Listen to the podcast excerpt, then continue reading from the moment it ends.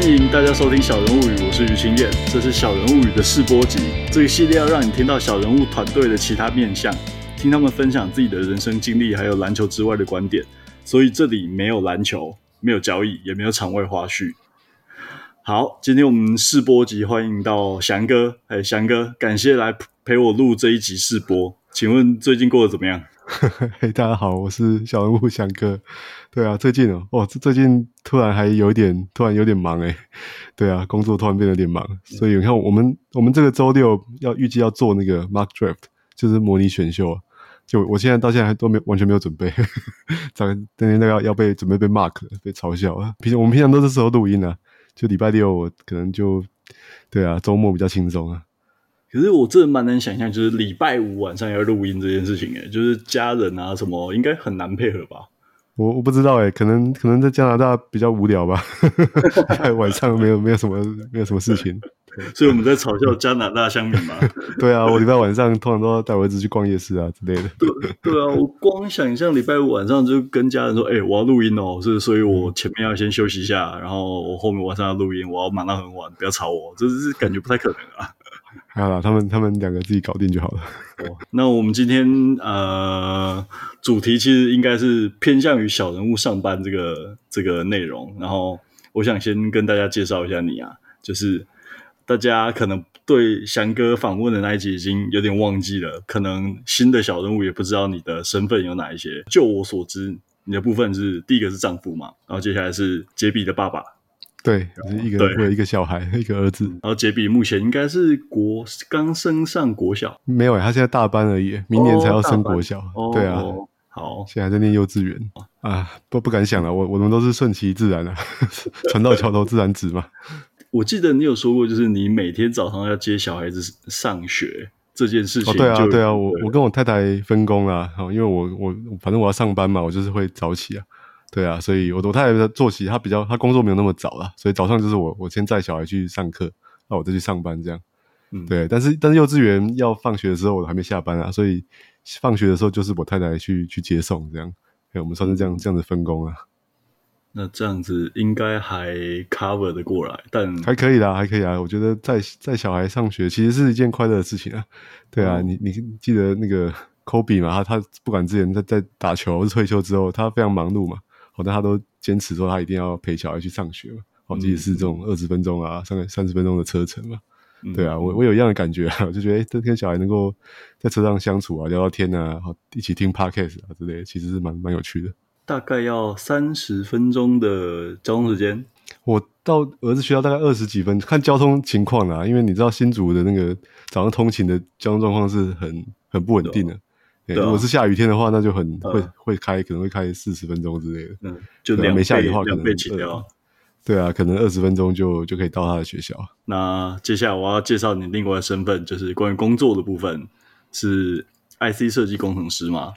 哦，对啊，对啊，这 这是我这是我的主主业啦。对，嗯、对啊，就是我我是在一间那个上市公司的子公司工作啦。对，那我我平常工作的内容就是我负责主管一整个 IC 设计的团队啊。就我们我们公司的 IC 设计就是我我负责这样子。那我们今天就专程来聊 IC 设计的部分好了。好啊，这个 我不知道大家会不会对这个题目有兴趣。而且我们小人物上来的的听众，可能都是篮球的爱好者，对啊，不知道有没有在可能，除非在这个行业里面，不然就是可能在投资股票啊之类的，会比较有知道我们这些公司是在是在做什么的。应该台湾大部分的人会至少听过这个名词吧，就 IC 设计。对啊，或是没听过 IC 设计，你应该也至少听过 IC 嘛。对啊，IC 就是一个一个这种机体机体电路嘛，就是我们可以把一些 很复杂的电路萎缩在一个一个晶片里面嘛。对啊，那其实我觉得这几年刚又搭配搭配到疫情嘛，然后各种各种缺货啊之类的，还有这种股市股价涨涨跌跌，哦，大家应该越来越了解这个台湾半导体啊的的的重要性，还有内容。对啊，那那其实我们就是 像我们这种 IC 设计，其实就是半导体的一环啦，算是比较比较上游的的产业啦。哦，那。就是我们我们是就是设计那个好吧，设计各种电路啊，好类比啊，数位的电路，然后把它把它这个把它这个实体化，就是设计成好该怎么样去去制造这样，对啊，那那比较中游就是大家都知道我们台湾那些好护国神山啊，台积电啊，联电，好那些晶圆代工的公司嘛，好就交给他们去去制造这样，对，那制造出来就是就是那个晶圆嘛，一个一个 wafer 这样，有八寸啊、十二寸的晶圆。那接下来就再接再进到下比较下游了，就是封装跟测试啊。哦，封装可能像那种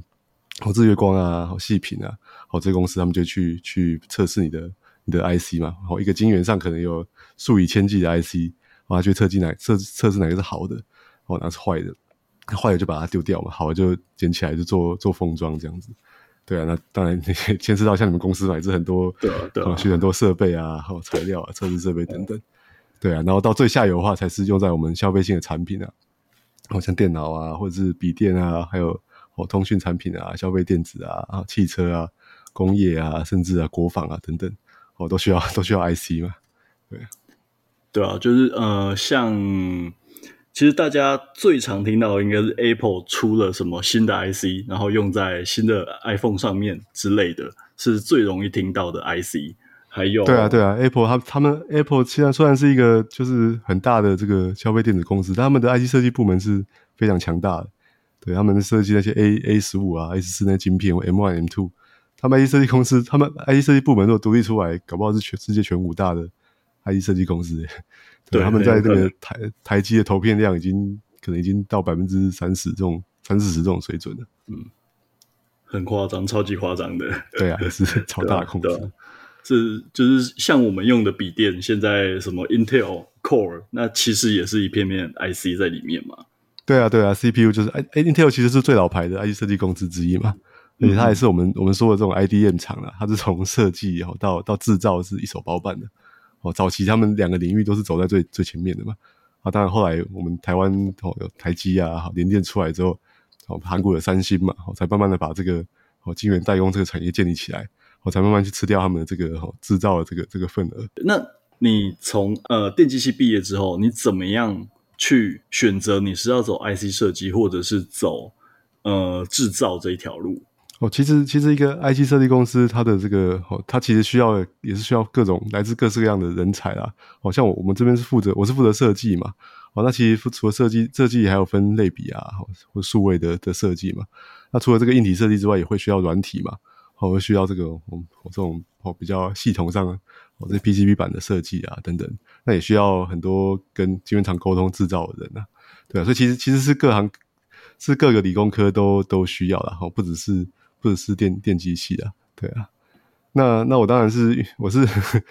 对啊，我我是我是那个台大的电子所所毕业的，所以我算是运气算不错的，我是就是学以算是学以致用啊，对，就是我在 学校学的东西，就是我真的就是我现在工作在在用的东西这样子，对啊，那你说是电机系的首选嘛？其实其实也很难很难说啊，因为电机学门这个领域其实还蛮广泛的，啊包含电子啊、电信啊、资讯啊、光电等等。哦，就我们我们系上电机系上面可能就有五六个五六种研究所，那其实如果做到顶尖，其实发展都不错的，也不见得要做 IC 设计的。嘿，那我我这个人 其实，在念书的时候是没有什么特别的想法，这样。对啊，我记得我那种大学的时候就就想说啊，好像快要念研究所，赶快去修一些专题嘛，要去开始选研究所。我就大三都跑去修那个光电的专题，我就做一学期就发现哦啊不不太行的，这个我真的不太懂这样。对啊，好像好像不能不能选这个所，那所以大大四的时候啊，糟糕，赶快那那我们再换一下好了，赶快去换电信好了。就做一阵做还在做大概一个月吧，就觉得哦，这个这个我也不太行，这个我实在是实在太困难了，搞不太懂。那后来就赶快好，那那就去念弄电子好了，就去做一个电子所的专题。对啊，那时候就哎，这跟老师就好像还蛮合，他哦，那时候对我们很和善，在大学的时候就跟他做专题，他做一做后来就其实真的是没什么想法了，对啊，然后成绩可能还还可以，然后就直接推。推甄嘛，就就选了一个哦，看起来当时是比较算是比较热门的啊，所以研究所然哦，就电子所来来读这样子。对啊，不过那个是那是我们那个时代背景啊，就是可能十十几年前啊。但现在现在的显学不一样了，哦，现在我觉得大部分的那个哦学弟学妹都可能都是第一志愿，应该显学应该都是去美国念书啦。哦，就是可能大大学毕业之后就就男生赶快去当兵嘛，然后顺便申请这样。好，美国念完书之后就大概就是去戏谷啊，当那种软体工程师啊。哦，现在大公司啊，小公司当软体工程师啊，可能像像汪六这样，嗯，对啊，我我都有同学在台湾国防役都服完了，哦，那四年国防役都做完了，工作四年之后，哎，突然决定就是再去美国，再重新念一个硕士，哦，台湾的这个哦，不管念什么硕士不要了，直接去念一个软体的硕士，然后就转软体工程师，哎，那看起来都过得还还不错，对啊，所以其实是不是是不是首选，其实也也很难说啦。对，这一切都要看工作机会，这这超难说。对啊，或是看看这这个，看这大家出了社会之后的的的努力嘛。这种时代性的东西都蛮有趣的，就像我今天上班的时候，有有有几十分钟蛮蛮无聊的，然后我就去找了一下，呃，两千年左右，因为我们最近的经济形势，有些人说可以对比到当时嘛，就是网络泡沫的时代，然后我就就就去看了一下当时数位时代写的一些专题，他就当时的科技产品其实是第一个是网络，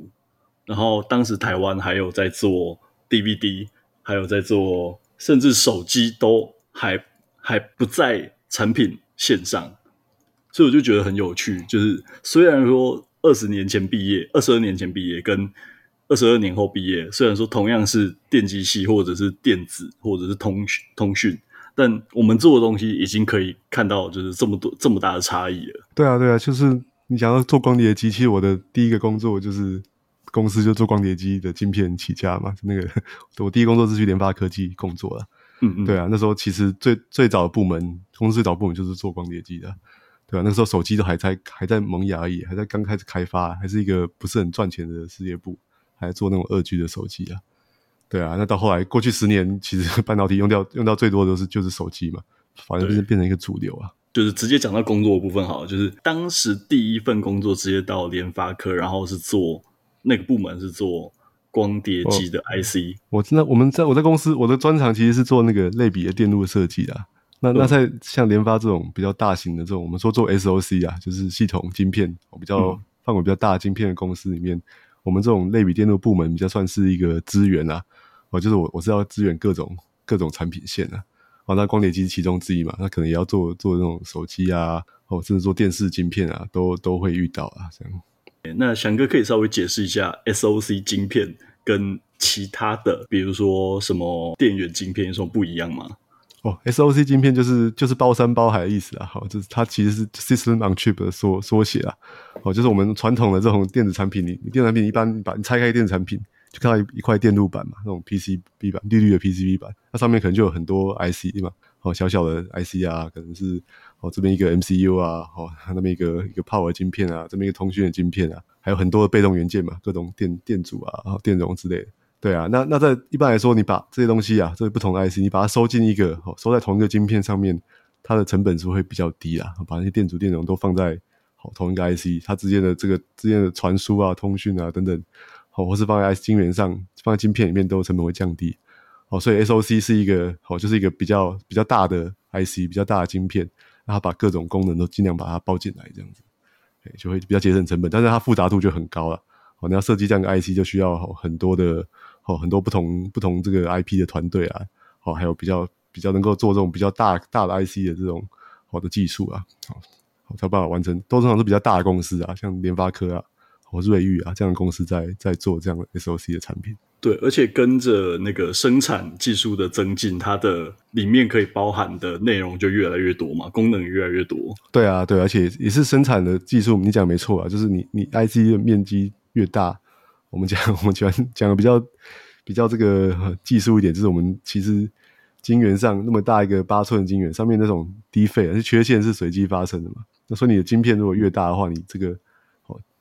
把它包到这个缺陷的机会越大嘛，良率就会比较比较低嘛。哦，所以是真的是也是要生产技术进步，哦，才有办法做 SOC 这样比较大的 IC 啊。对啊，所以可以也可以就是回头来讲，就是为什么 Intel 呃被生产的部分被 TSMC 被被联电压下去，也是因为专门的生产技术在那个时代来说超级超级重要的。对啊，这个这可能越扯越远了，但是我觉得这个。晶圆代工这个行业是还蛮适合台湾人做的，对，我觉得台湾在这种有就是有系统性的这个生产上面，哦，生产技术上面是是非常强大的，哦，就台湾的这个哦整个供应链嘛，哦，还有这个我觉得台湾工程师的这个个性呢，哦，这种比较比较任劳任怨、比较耐操的个性，都还蛮适合做这种这种先进的生生先进制造技术的发展。对啊，那那诶、欸，那我另我有我有另外一个疑问，就是说，在我的认知里面，电子电机你们都是台湾最好的人才，但为什么会任劳任怨呢？我我觉得这个就是就是台湾啊，或者是华人这种这种文文化吧。我们从小受教育都是其实比较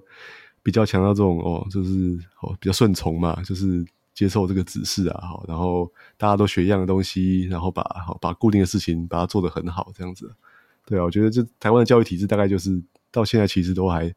还是还是这样子嘛。对啊，然后那但是反过来说啊，就是台湾教育其实又就是的这个品质其实算是蛮蛮不错的啊。台湾是每年是培养出大量这个好知知识啊，都有一定水准的这种这种学生嘛。对啊，尤其是在这种理工科啊、电子电机里面啊，对啊，就产生了非常多好的好的工程师啊。应该这么说，如果台湾的教育方式适合培育工程师的话，那是不是可以说呃比较压抑创意也没有关系嘛？就是在工程师的工作上，对啊，其实一般的工程来说，以我我的工作来说，其实可能百分之八十以上是不需要创意的。哦，甚至有时候我们考量这种开发产品的这个风险，你在什么时候一定要推出？哦，甚至有的时候是风险是比你的创意还要更更重要的。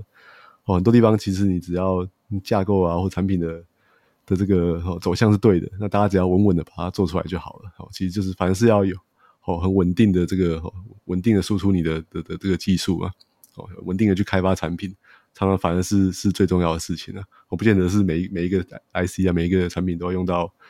新的 idea 啊，或者是新的想法这样子。我们回到你就是一开始在工作的时候，如果你能按照就是公司诶、或者是这个团队要求你做的事情，你把它好好的做好，累积好经验，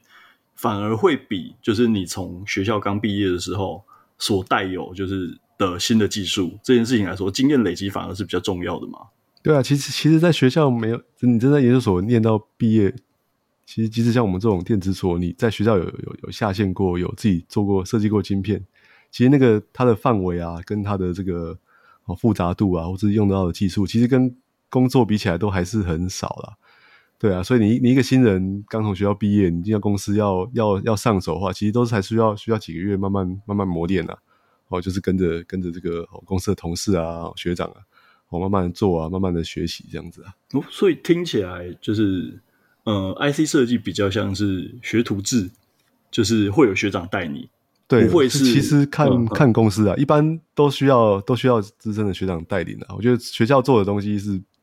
学校不管开发那些 paper 上看很厉害的晶片，都是不太可能量产的啦。都是都是可能你想学校是叫想要创新嘛，想一些新的架构，那你你做个十颗十颗 IC 量到一颗，你就可以出 paper 就可以毕业了。对，在公司不是这样子啊，公司是要做量产的东西嘛，你你的这个产品要非常稳定嘛，要能够对抗制程的各种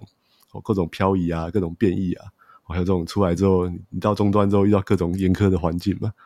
对啊，所以其实都是还在学，在公司里面都是需要都需要慢慢还是需要慢慢学习的哦。像我以前以前公司就有就有 mentor 制度啊，对啊，这边也这边应该可以讲了，就联发科技它这个是一个制度很很多，然后很其实一个制度很完善的一间公司啊。对，进来就会有一个一个 mentor，一个学长，哈，他就是不见得不是你的主管哦，就是一个主管可能太忙了，会有一个比较资深的这个学长，他就会带带着你慢慢了解这个好公司工作的的流程嘛。对，而且这其实讲难听点是有连坐法，就你如果做的不好，你出了什么问题，他肯定会负担一些责任嘛。哦，所以其实就是这个慢慢这样教学这个机制是是建立不错。我那时候学到的知识，我觉得其实到现在都还都还蛮受用的。我到现在都还是会用到那些哦，当年学到的东西。说到制度这件事情，其实呃，因为我我第一份工作是在会计师事务所工作，其实它也有一种类似呃师徒制的制度在。但我只记得我做了一年之后，那个师傅问我说有没有任何问题，但他中间从来都没有跟我讨论过任何事情。他只问我有没有任何问题，哦，没有哈，他他交卷了就没事了。所以其实 对，那那要要不是你这个天资聪颖都没有犯错，不然就是他可能他可能没有认真，他自己事情都做不完，没有认真培养你这样。对，应应该是后者啊，就是完全他已经没有心力可以顾到应该要带人或者要做任何事了。所以有时候制度跟有就是有没有足够的人有没有足够的能力去做这件事情，还是有很大的关系啊。哦，那。刚才是讲到就是叫那个制度嘛，那我另外想要问一个问，就是听说一毕业的时候他们的待遇都超好哦，好，远超过 讲到讲到待遇，大家应该差不多可以醒来了。前面讲的东西可能都 有点无聊，对，对啊，其实我觉得以你在如果你在 IT 设计公司的这种，比如技术的比较核心的设计部门工作的话，就是以我觉得以以受薪阶级的角度来的水准来说，是算是其实算是蛮好的，非常好了。对，而且我觉得是就是普遍呃大大量的好了，也，就是可可以有很多的这种职缺，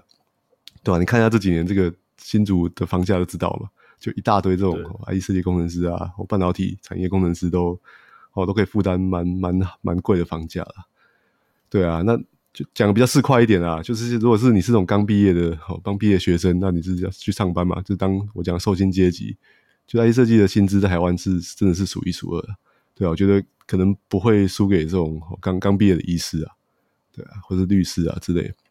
但是那个量体是更更大，你医师要要国考，你学系毕业的就就这么多人嘛，对啊，但是你在台湾，你电子啊、通讯啊、然后电信啊毕业的这个学生其实是非常多的。可以大概换算一下，让大家可以想象一下，在我的年代，台湾一年大概是出生三十万人，然后现在是二十万人。那里面目前来以电子电机毕业来说，说不定里面就占了五趴。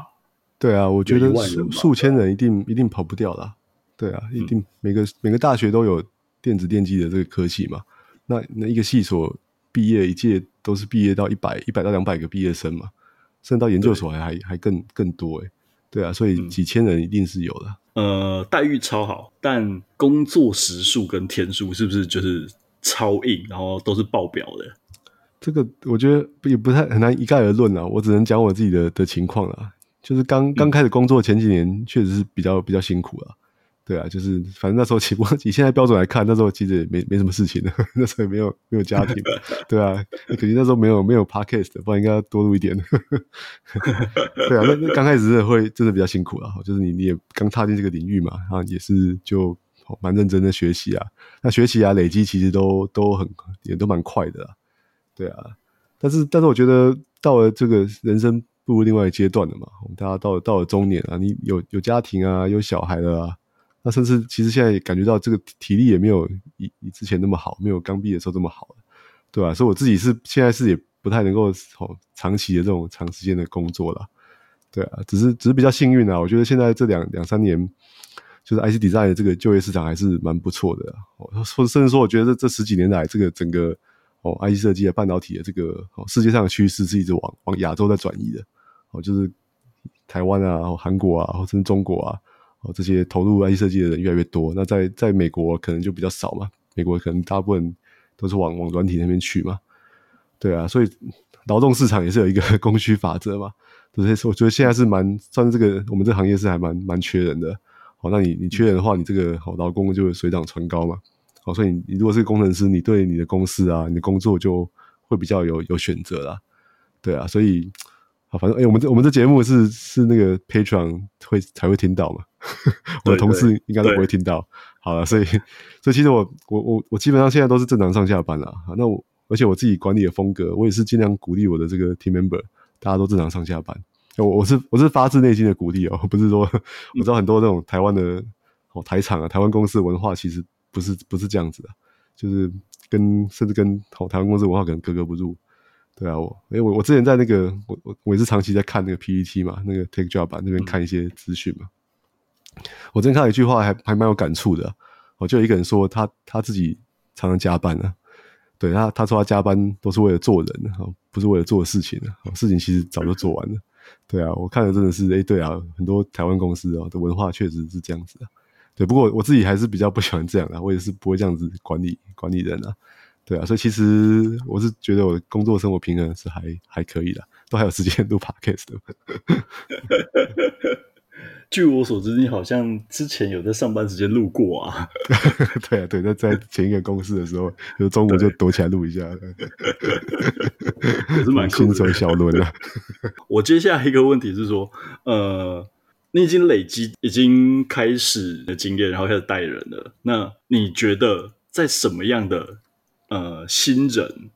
会比较受到你的赏识，或者你比较愿意给他更多机会呢？我讲讲比较实际一点好了啦，就是我现在、嗯、其实我们我现在公司也不大啦，就是我主管部门也是大概十来个人而已。其实现在根本收不到新人啊，现在的这个现在很缺人诶、欸、现在现在人对啊，那种好的比较好的学校毕业的学生一毕业就被大公司给订走了嘛。那这几年我觉得主流是在大公司啊，你在那些叫得出名字那些大的 IC 公司，哦，他们开出来的 offer 条件都非常好了，对啊，而且而且其实我自己的经历啊，我也蛮鼓励哦刚毕业年轻人哦去去先去大公司学看看嘛，或者一个 mentor 带你啊，好、嗯，你可以知道一个哦一个大公司一个大概可以知道一个大概大致上正确的开发产品的这个一个流程一个方向啦，对，我觉得这是一件好事啊，对啊，嗯、所以所以其实我这边新人哦，我就。对啊，其实就其实不不太有机会带新人了。我觉得最近的行情，这应该是说从去年到今年行情看起来很夸张。对啊，不过不过现在起薪真的真的很高啊。这其实应该也都你都可以讲啊，就是在你大家去看 PET 就知道，我看那 Glassdoor 就知道了。对，你现在如果是比较大的这种公司，你新人的起薪都是超过两年薪都超过两百万以上啊，第一年呢。嗯，对啊。哇，真好！对啊，其实其实是，不过我觉得我们我们这个行业哦，就是还有一个电子业有一个特色啊，就是薪资其实不是不是很稳定的哦。哦，尤其是台湾的公司啊，它发行的这种惯例，就是你你保障的这种固定薪水啊，就是你每个月一定领得到月薪，不管发生什么事情，你合约上就是你一领到月薪，可能只占总薪资的一半到甚至到七成左右而已。对，那那剩下的这个一半或剩下三成，就是就是我们叫分红嘛。或者叫这种签约金啊，好、嗯，那那那种通常会跟你公司的业绩会高度的联动啊，好，那公司电子业的业绩又会跟这种景气嘛，哦，甚至跟股市啊都都是联动的，对。对啊，所以就变得有点是好像经济好的时候啊，景气的时候，像前前前两年好的时候就都一起好，哦，你的你的薪水也变多了，哦，你的资产也都都上升了这样，对，要不好的时候可能就像今年，今年、嗯、现在这个所有人资产都几乎都缩水嘛，先打八折再说。对啊，今年、明年以后，我觉得这个薪资也会慢慢、慢慢下来，所以这其实也很难说了。所以也才有就是去年大家听到哦，哪一每一家都在发奖金，然后发完之后，那个房子都抢不到了，竹北的房子都抢不到了，全部都被订走。我觉得另外一个趋势也是这两三年，就我刚才讲的，其实整个 IC 设计啊，半导体是往亚洲慢慢转移的，所以其实蛮多美国的公司啊，或是欧美公司都在台湾，在台湾都扩大招募了。整个半导体产业都是这样子啊，不只是 IC 设计嘛。哦，其实从从这种中游制造啊，或者制造的上游，像那些像机台啊那些厂商都是一样啊，在台湾都多请了多请了蛮多员工的，所以整个就业市场就变得比较热。我们公司也是半导体设诶设备公司嘛，在我进入的时候大约是两百人，而现在已经要到三百八了，这十年间多了已经快一倍了。就以一个设备业公司来说，这有点太夸张了。膨胀很夸张，不过确实就是有有这么多的需求嘛。你如果看更上游那些像 ASM 的那些公司，我、哦、在台湾都已经快要请到四五千人了。对啊，对啊，对啊，很厉害。呃，你觉得你在当主管的时候，就是目前的的职位的时候，跟你以前在当工程师的时候，就是要负责一些比较基础的工作，那这两这两者的角色有没有任何的抵触？其实我觉得还是我我们公司刚好是。规模比较不大啦，所以其实然后案子都都蛮赶的。其实我现在我自己也是希望我自己还是保持一个这种，还是花一部分时间继续做基层的工作，而且还是有做一些设计工作啦。我就维持一下手感嘛，对啊，嗯嗯。哪天如果不想当主管，当不下 混不下去，我也可以也可以去当去当工程师嘛。嗯，对啊，对啊。不过当然当然，主管跟那个工程师的这个负责，应该说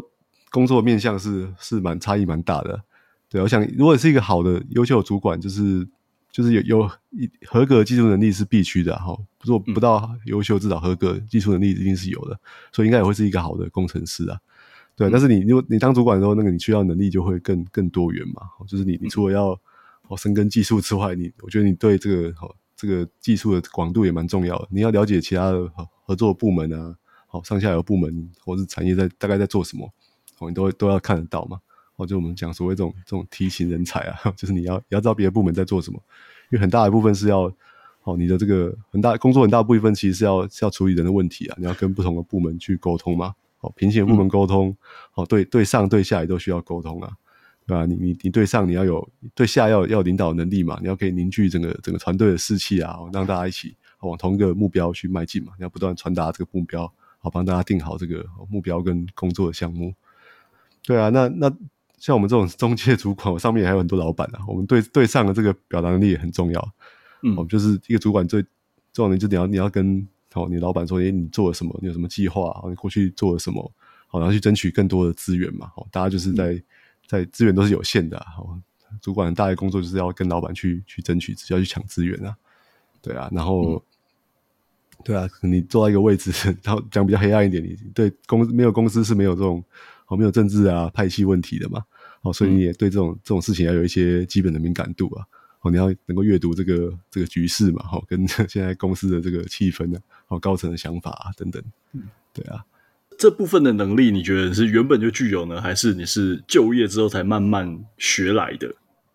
这我觉得这个 也很难说诶，这个就是有点有点潜移潜移默化吧。一开始也是就是先做基层工作嘛。不过我我我自己当主管的这个这个路，其实其实跟大部分工程师不不太一样诶。就是好一般来说，可能都是在公司工作哦，从工程师好资深工程师往上做嘛，做到副理啊，好经理这样，我变成一个主管。对，对啊，但是我我是比较不一样，我是自己做工作一阵子之后就好就跟几个几个同事啊学长一起跑出来跑出来创业啊。对，啊创业的时候公司规模就很小嘛，所以自然每个人负担责任就很很很大嘛。那或 者你就可能就有职 你的这个职职位就比较大一点。那公司慢慢扩大的时候，你就很自然就变成一个主管嘛，然后就会找人来来找找这个 team member 来一起一起合作，一起一起一起工作这样子啊。对啊，然后就经过几次这种公司并被并购啊，然后或是或是一起跳槽啊之类，所以就变成哎，自然而然就带了一个团队这样这样这样前进了。对啊。所以说，之前的创业，然后到现在还是回到别的公司，然后继续呃，就是为别的公司效力。那呃，你觉得这两者你会比较喜欢哪一者呢？哦，对啊，其实严格说，我现在已经没有，已经不算在创业了。我现在就是在一个、嗯、算在一个未上市的公司在在工工作了，这样。对啊，嗯、那那当然还是还是蛮小的公司啊，有点像接在这个哦大公司，像我第一个工作大公司，或是哦创业这种新创公司的的的之间啊。对啊，那在大公司跟新创公司这个工作的形态当然是是蛮蛮不一样的啊。哦，大公司的这个你的团队，像我们做的 SOC 刚才讲都超级大嘛，那预算也非常大啊。那新创公司的你团队成员都很很小了，那预算也是，如果是自己募来的钱，都是预算几乎不存在预算啊，就是都是要省吃俭用这样子。对啊，那你你的客户也不一样嘛，大公司都服务这种最最大的客户啊，那新创公司都是可能先做一些很小的的的产品吧，没有人听过的东西啊。对啊，所以对，应该是问什么？是问这个？我刚才是问说，你觉得创业跟为别人效力，你目前比较偏好哪一者？偏好我其实两个我都有都有走过诶。其实也要，我觉得要看你看你这个人生的阶段啊，工作职业的阶段啊。对啊，刚刚毕业的时候，你你的这个知识啊、技术，或者是你的人脉啊，对产业了解可能都不太够。对啊，所以我是那我刚才讲过，其实 我觉得是比较适合去大的公司工作。那我自己也这样选择，啊，我现在看起来觉得是还还不错的。对，但如果你累积一些好一些知识啊，或对产业了解的话，那你如果有有心的话，我觉得是像我就会想要就会想要出来出来创业啊。好，那时候也确实就出来创业了嘛。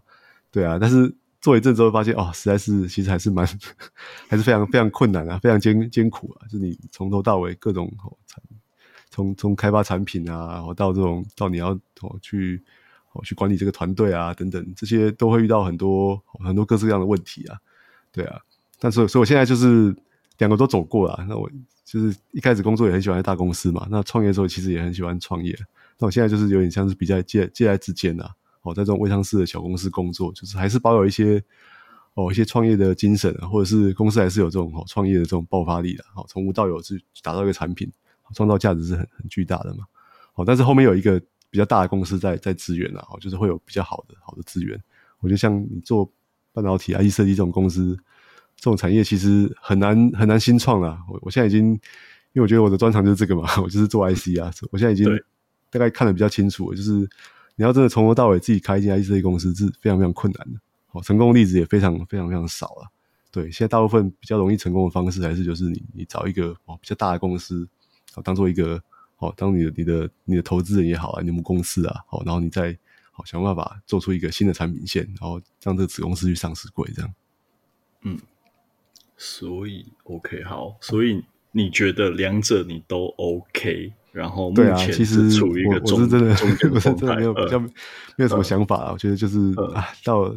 到了什么阶段，我，就是可能跟你个人阶段有关系嘛。像我在创业那时候，刚、嗯、开始创业其实也是很很因缘际会啊，就是你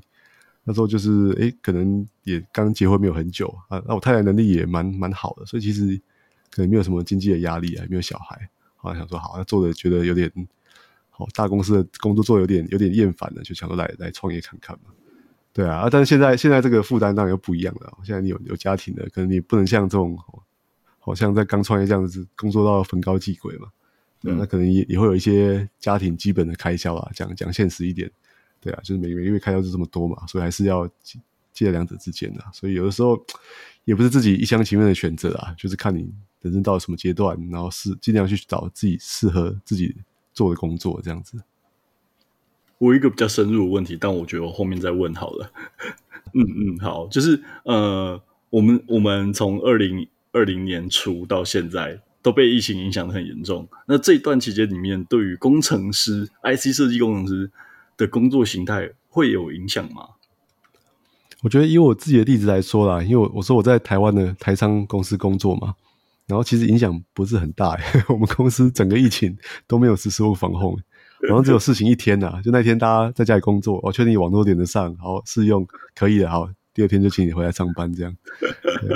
不过不过我觉得也也跟这种 IC 设计公司的工作内容有关系啦，就是我们做 IC 设计很大一部分还是跟硬体相关啊。好，你需要晶片，你需要需要这个好电路板，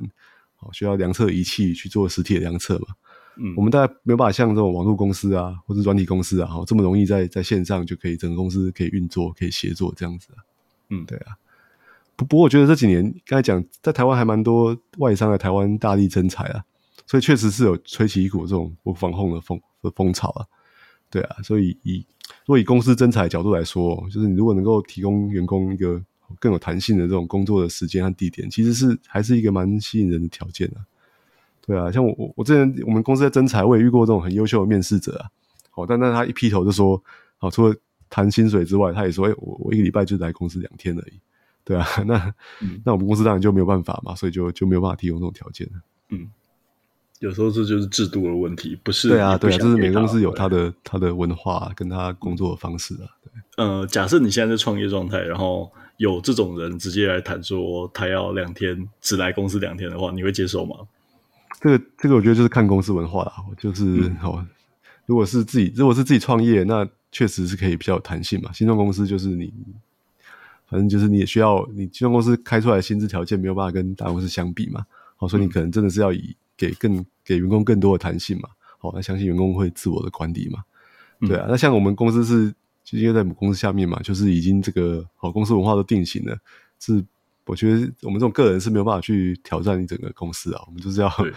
还是要顺势而为嘛，对啊，所以像我们这种公司当然就是就没有办法嘛，因为事实上你这个会造成很多管理的问题啊，你所有都来上班的时候，如果你好为某些人开一些特例，那其实好对整个整体的管理也不是太好啊。我另外一个好奇的就是，你觉得台湾的社会对于工程师的理解程度跟尊重程度，你觉得足够吗？我觉得大家有听那个小人物上来的听众应该知道，工程师哪有哪有什么社会地位？对啊，我觉得讨到讲比较现实一点，至少在台湾还是没还没办法跟其他医师啊、律师相比啊。对啊，所以我觉得社会地位是没有啊。对，可是 成就感是还还还不错啦。我们我觉得把像我是很喜欢把产品开发出来嘛，然后让让公司成功啊赚钱这样。对啊，那你工作上你。你如果当主管，你你很大的任务是你要照顾好你的这个 team member 嘛？好，主管跟我觉得主管跟工程师很大不同，是你要注意人的感受啊，你要去考虑每一个人会怎么怎么想啊，对啊，让大家可以比较舒服的工作嘛。好，不不只是你 team member，让你老板嘛，好，让你老板有有有成绩嘛，好做事情嘛。对啊，当然也是可以养家活口啊。我觉得就是工程师的这个工作还是在台湾，你你如果有有技术有技术能力的话，其实是不太可能失业啦。我觉得半导体技术能力都不会失业。都可以养家糊口啊，嗯，所以还是蛮有成就感的。工程师这个工作在台湾的社会地位一直以来都比较低，虽然虽然说成就跟所赚取的报酬来说都还不错，但是社会地位相对其他的工作来说并，并呃，他他有点被忽视了，然后。所以，呃，选择去当工程师的人，大部分都比较不追求社会地位，然后他们也很喜欢自嘲，就像大家就是工程师都会笑自己说肥宅、呃，对肥宅啊，然后就是没有存在感啊，呃，喜欢吃垃圾食物啊，就是新 新竹美食沙漠啊，就是大家都只会选麦当劳来吃啊，没有文化啊，这种不会啊，就是、不会啊，新新竹的那个美美食还是蛮多的。我们等到那个什么，你要开小人物上菜的时候再再来讲好了。主攻我吗？没有啊，好了，讲比较，我我现在都听到另外一个讲法是，你在新竹不是你会讲说新竹没有是美食沙漠人，就是你你的那个吃饭预算太少了。哦，如果如果要愿意好好吃饭的话，其实是有很多好吃的啊。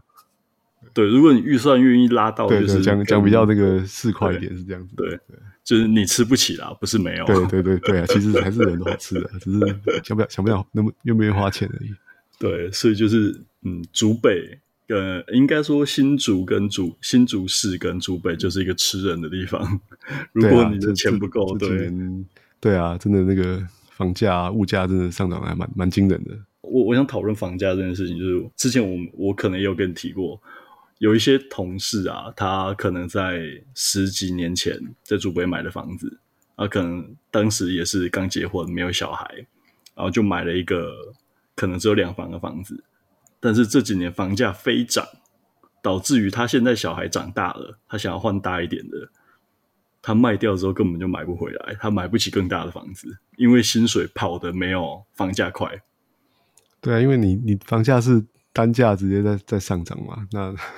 对啊，那时候你你把小的卖掉换大，那个差值的那个绝对值是是更大嘛。对，对，而且我觉得这两年当然因素很多啦。你说新新主啊，或是美国戏骨也是嘛。一方面是这个电子业这两年景气算不错啊，所以公司业绩很好，大家收入都不错嘛，就有有比较有钱来买房子嘛。对啊。一方面又是又是经济上这个，又要又通货膨胀嘛，就是大家联准会啊都在印钱嘛，好量化宽松啊，所以你很多游资跑出来，对啊，那又又又很容易流进房地产里面嘛，尤其在台湾呢、啊。嗯，对啊，我年轻的时候都比较不懂啊，刚刚工作的我也没有去买房子，对啊，后来才慢慢了解说，哦，这个其实，在台湾投资房地产真的就是一个怎么讲，一个很很稳定的，但又又可以开很大杠杆的商品。我觉得重点还是房贷的杠杆。呃，我刚开始工作我会会这样想，我想说，哎，我才刚开始工作根本没有什么积蓄嘛，一久就要买那种哦八百万、一千万的房子，这整个比我整个人的这个价值都还要更高，就不敢买了。嗯对啊，但是其实是有房贷这个工具的，啊，就是在这种热门的地区，新竹、竹北，其实随便都是银行会贷贷给你八成嘛。而且我后来才知道，房贷还有很多很多这种眉眉角角，就是很多宽限期啊，很多手段可以可以利用啊。嗯、对啊，所以其实房地产投资的这个杠杆是非常高，你贷你贷八成，等于就直接是开五倍的杠杆嘛。对，对，而且它房价又相对，哎，房价不会断头，哎，不，你只要房贷缴得出来。嗯对啊，你房价不管涨跌，银行也不会来跟你要钱嘛，一贷就贷个二三十年啊。嗯，对啊，不像不像你衍生性这种商品，可能不小心就断头了，你就是你就要就要把它卖掉嘛。这个房子不会啊，对啊，所以长期投资其实是一个就是波动低但杠杆又很高的的，的投资商品啊。如果以投资角度来说。但哎，这边要加注一下，就是我们没有建议大家去做任何的投资。对啊，我我我也没有炒房啊，我也是就是对啊，太太买房子，然后让大家住比较舒服而已。嗯、呃，在你的视角中，你会怎么样看后辈看前辈来说，与你共事过的人，哪有哪一些特质的才是成功或者是优秀的工程师，在他的工作生涯中？我觉得工程师的工作还算相对比较哦单单纯一点啊，哦，就是我们我们广义来说啦，工程师的定义其实就是你运用科学嘛跟知识，好来来解决一些问题啊。那所以重点就是、第一个是知识嘛，你要有足够的知识啊，足够的的能力。那第二个就是你要能够有解决问题的能力啊，好去解决哦市场上需要问题啊，客户想要的东西啊，你把它开发出来这样子。对啊，所以我觉得就是。大概就是你有有好的知识，哦，跟你有解决问题的这个思考的，哦，是这种我们讲 debug 啊、抽丝剥茧这种能力，哦，就是一个就是一个好的工程师啊。不管你是哦做做设计啊，还是做系统啊，哦，甚至做做开发、啊、做硬体啊等等的。所以是基本能力的部分。但呃，如果他就他的职涯中，就比如说他二十五岁，然后他现在他两嗯，西元两千年的时候，网络泡沫的时候进入市场。进入就业市场，那现在已经二零二二年了，那他可能已经他很难一直待在就是一线产品上，二十就是二十年前的 DVD 跟二十二年后的手机，他不太可能一直去做最前沿的产品啊。那如果职涯在二十这二十二年中的转变，那我觉得就很难去定义说他是一个很优秀、很优优秀的工程师，因为呃，绝大多数都是被的环境影响，所以我我才会有这个疑惑。对，我觉得像很一般的说法是，就是当然，如果你是工程师的话，就是你持续的去学习新的技术啊，或新的知识，好，或者你你拿到一个新的问题啊，你开始去学习好相关的背景知识这个这个能力，当然是还还是还是蛮重要的啦。就是你就是你讲产品一直演进嘛，没有人做过，没有人知道下一个五年十年要红是什么产品嘛。我是下一个，我我刚开始工作的时候，可能是做这种四十纳米啊、五十五纳米的这种制程嘛。哦，那现在都已经演进到这个三纳米啊、二纳米，哦，甚至那都已经不是实际上实体的这个这是线宽的嘛。嗯，哦，那那个设计哦跟你完全不一样嘛。好，但是就是你要你要能够去去有系统去学习这些新的新的知识啊，这个能力当然是是也是蛮重要的啦。对啊，那如果职业拉长来说的话，我觉得其实。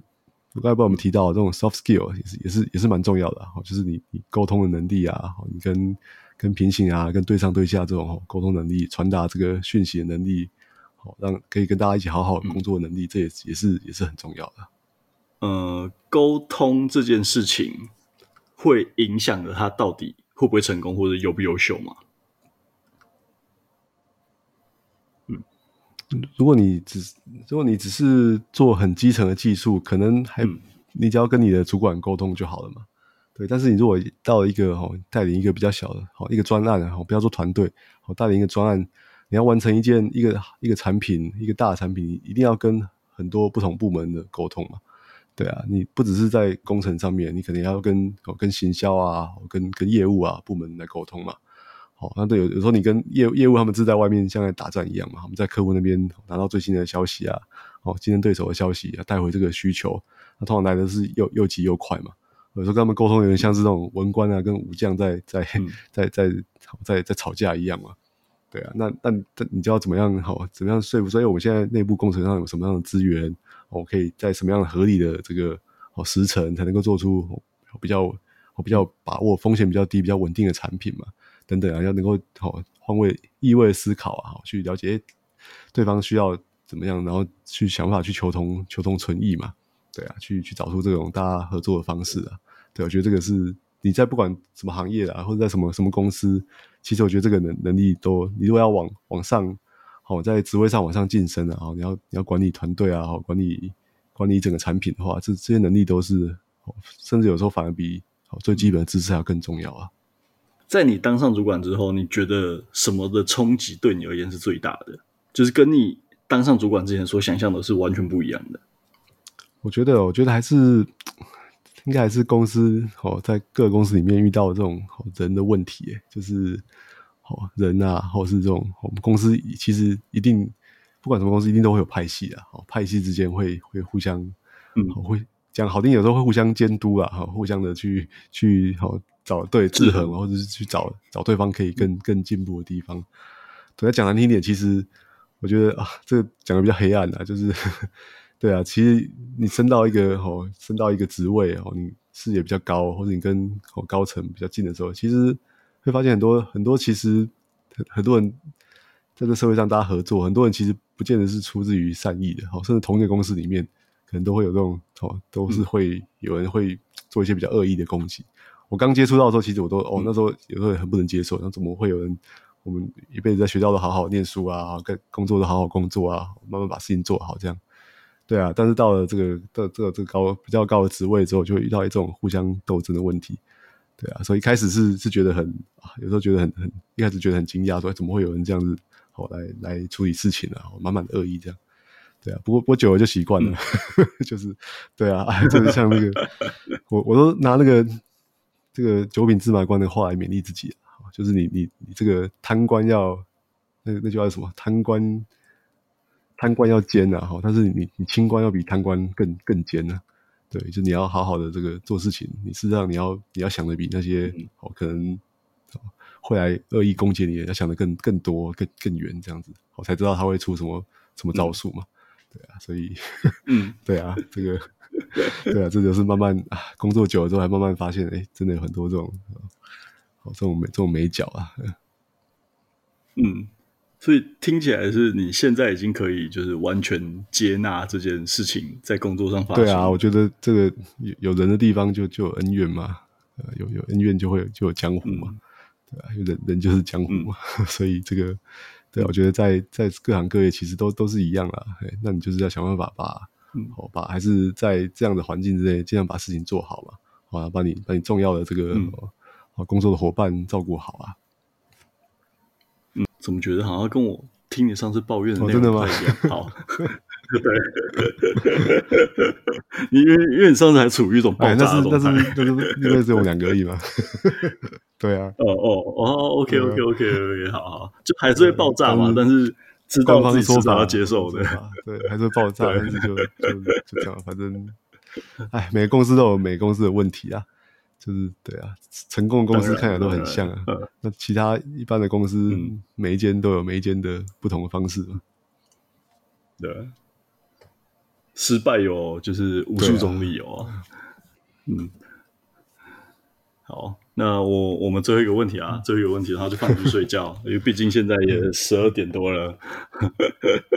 那就是，嗯，你会觉得你现在的工作与生活是平衡的吗？我，我，我还蛮平衡的，其实。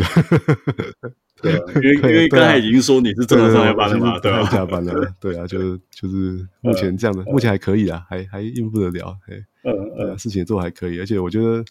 对啊，我我儿子长到这个，我小孩长到这个。我，我觉得幼稚园大班和小学这种年纪，其实是我觉得是蛮好玩的，欸，对啊，就是跟跟刚刚出生或者很小的时候不一样，嗯、现在是可以沟通了，我跟他是有来有往这样子，对啊，我对，可以可以讲事，可以讲一些事情的，他会有一些诶出乎意料的、嗯、的回馈嘛，哦，就让你觉得诶这个很很有趣嘛，哦，好像有好像在自己在过一次童年的感觉，啊，嗯、对啊，所以所以其实我是还蛮享受这个过程的，嗯、我是很很很愿意诶多花点时间来陪伴小孩长大。对啊，这是这是很，嗯、其实是蛮，就是讲蛮蛮甜蜜的负担啊，也是蛮真的是蛮开心的事情的。对，嗯，对，就是呃，虽然说我自己也没有小孩，但我偶尔会帮朋友带小孩嘛，就是朱晨嘛，你也认识，就是呃前几个月我呃我跟他跟朱晨儿子在玩的时候，然后他突然间跟我说他他的烦恼，因为他其实也才四岁对，他是。他跟我说烦恼就是，呃，为什么大人都觉得都叫他弟弟？因为他觉得他已经长大了。那他他儿子多大？就是四岁，四岁，四岁就四岁就会就会这样子想，这样子想事情了。对，会会表达这件事情。对，他可能比我儿子的心智还要成熟。对，我儿子没有什么烦恼，他都他所有的烦恼都马上表现出来，那就不叫烦恼了嘛，就立刻反应出来的。